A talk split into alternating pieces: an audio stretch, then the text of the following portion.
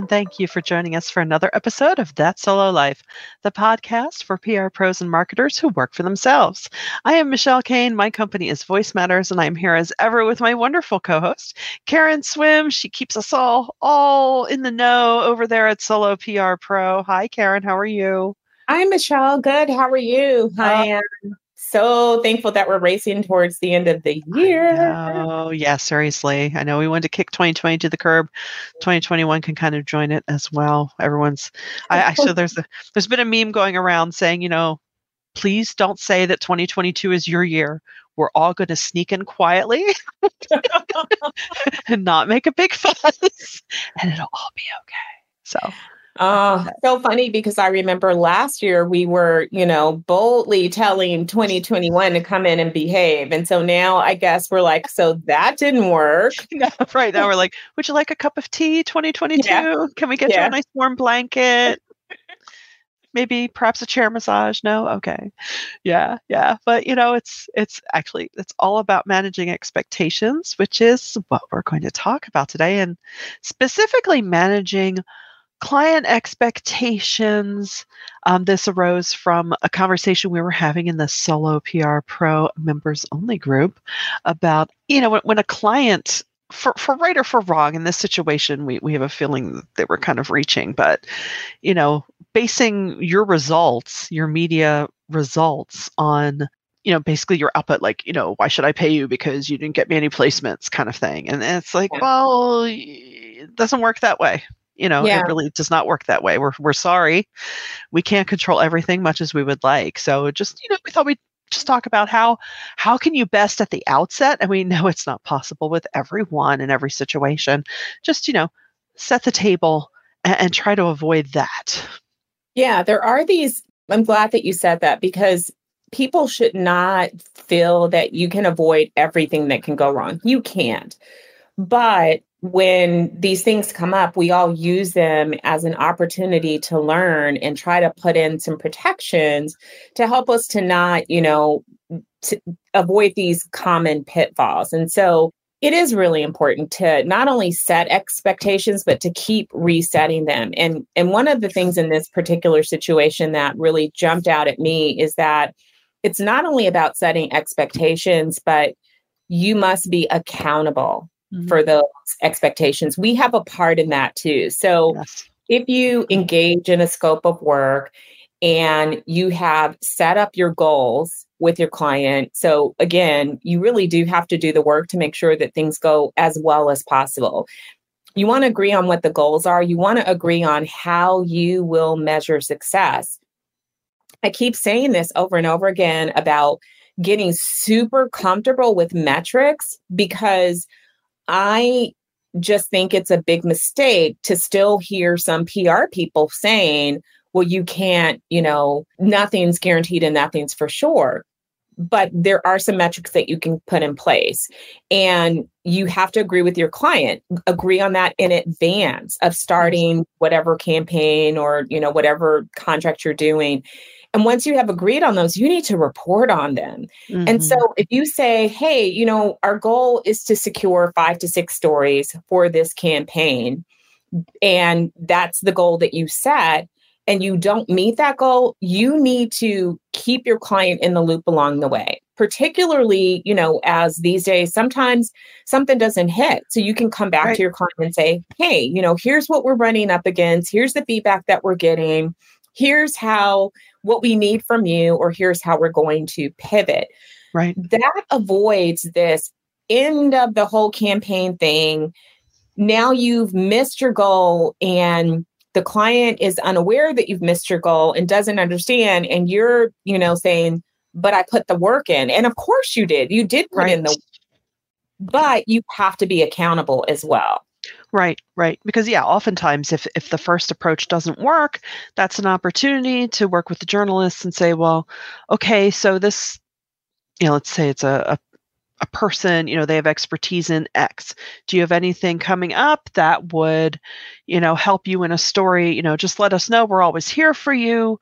You know, try to at least keep the relationship going or you know, a lot of times it's a great opportunity to make sure that you have, you know, your own patches of land out there. You know, make sure it's it's on your blog and or you're, you know, trying to leverage it on LinkedIn or, you know, use the channels out there that you can control to at least garner something or, or turn it into an opportunity in that way. You know, sometimes you have to yeah and a lot of times as as we've seen you know in, in, media relations it's it's not the straight you know throwing the pitch to the catcher. It's okay well let's see what we can do in another way and be collaborative and and bring some light to this story to get my client you know what they want. Yeah you're so right michelle. And you know one of the things that we sometimes don't talk about in setting expectations is in this particular instance, and this has happened before, I wanted to say something that I wouldn't normally say. So now I found a way to to be more tactful than than the words that were in my head. Um, stop taking terrible clients. That's a good start. Yeah. Because if you are putting yourself in position with clients that are nickel and diming and they want you to account for every hour of your time, which is ridiculous. You don't work at McDonald's, you're not punching a time clock. That's not why people should be hiring you. It's mm-hmm. not about hours in, hours out.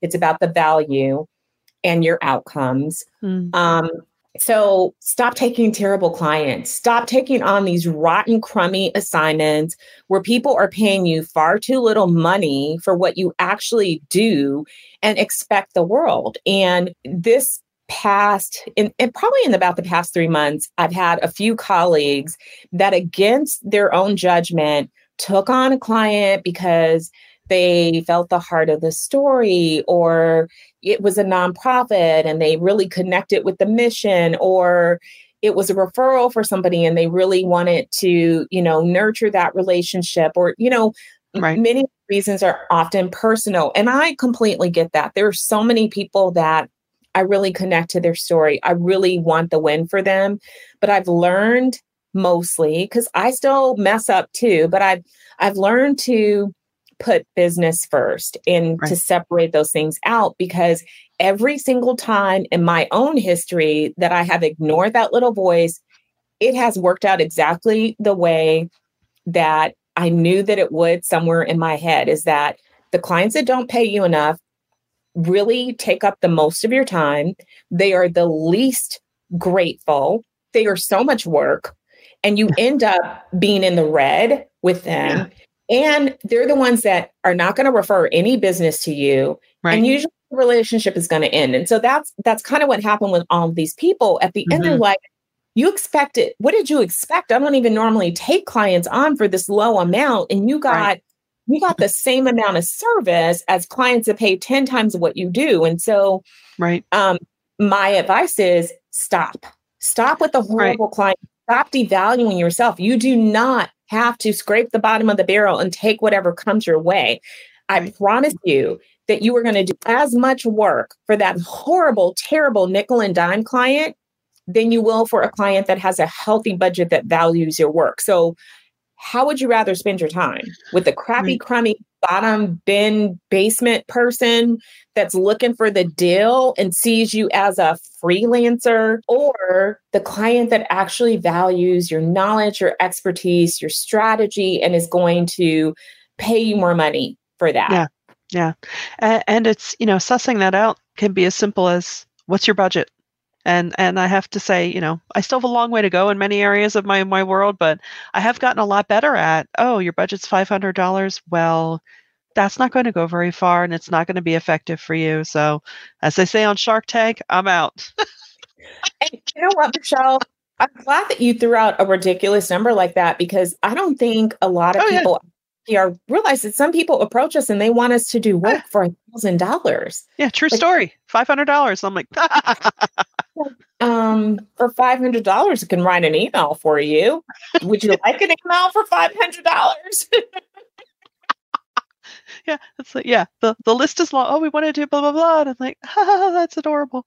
Yeah. yeah. They yeah. don't know.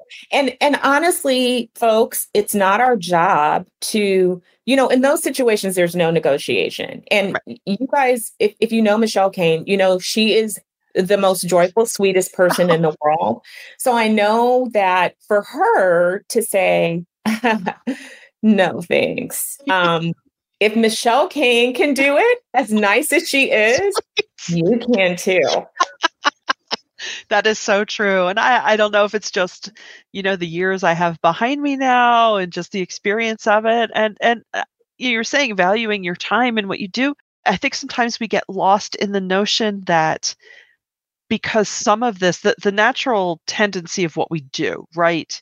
It's like you're, you're, you're either able to communicate via words or you're not. If, if it feels yeah. easy to us, these aspects of our job, then we tend to not value them as much, thinking, well, if I can do it, anybody can do it, right?